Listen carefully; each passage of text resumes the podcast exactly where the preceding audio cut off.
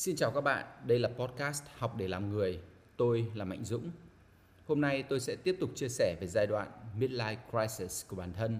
Số hôm nay là một lời nhắc nhở Use your brain. Hãy dùng não, hãy nghĩ đi. Trong thời gian khủng hoảng, thường thì trí óc sẽ không minh mẫn. Vậy nên đây giống như một lời nhắc nhở đanh thép để thằng tôi u tối thức tỉnh. Cùng xem tôi đã viết gì nhé.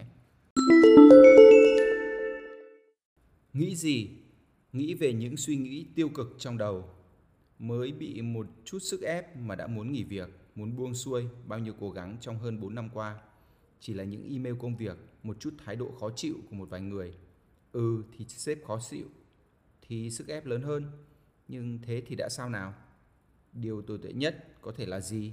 Cùng lắm là nghỉ việc. Nghỉ việc thì đã sao? Có chết đâu mà lo. Đến một tháng chảnh mảng còn có cơ hội thứ hai, sao ta lại cứ phải cuống lên thế này?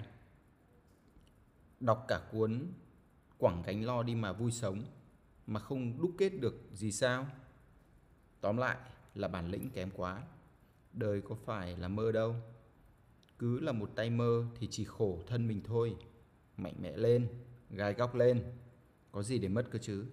Ngay cả khi mất việc thì cũng có thể tìm một công việc khác hoặc thậm chí là tự mình làm chủ. Có khi mọi thứ lại tốt đẹp hơn. Lấy lại tinh thần lấy lại vị thế vốn có đi thôi. Đừng ủ rũ nữa. Đàn ông lên. Cũng đừng có mắc kẹt trong quá khứ nữa. Sống với hiện tại đi. Cứ mơ mơ màng màng về những ngày tháng như thằng mất hồn. Sống kiểu này thì phí lắm vô vị lắm. Dũng ạ à, mày cứ như thế này thì chết quách đi cho rồi. Nhìn mẹ mày xem từ sáng sớm đến tối hết lo cho cháu lại đến con đánh vật với cho ăn trông cháu, nấu nướng, dọn dẹp.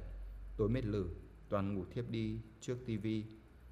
Thôi không nói nhiều nữa, liệu mà thay đổi đi, mày phải trưởng thành chứ.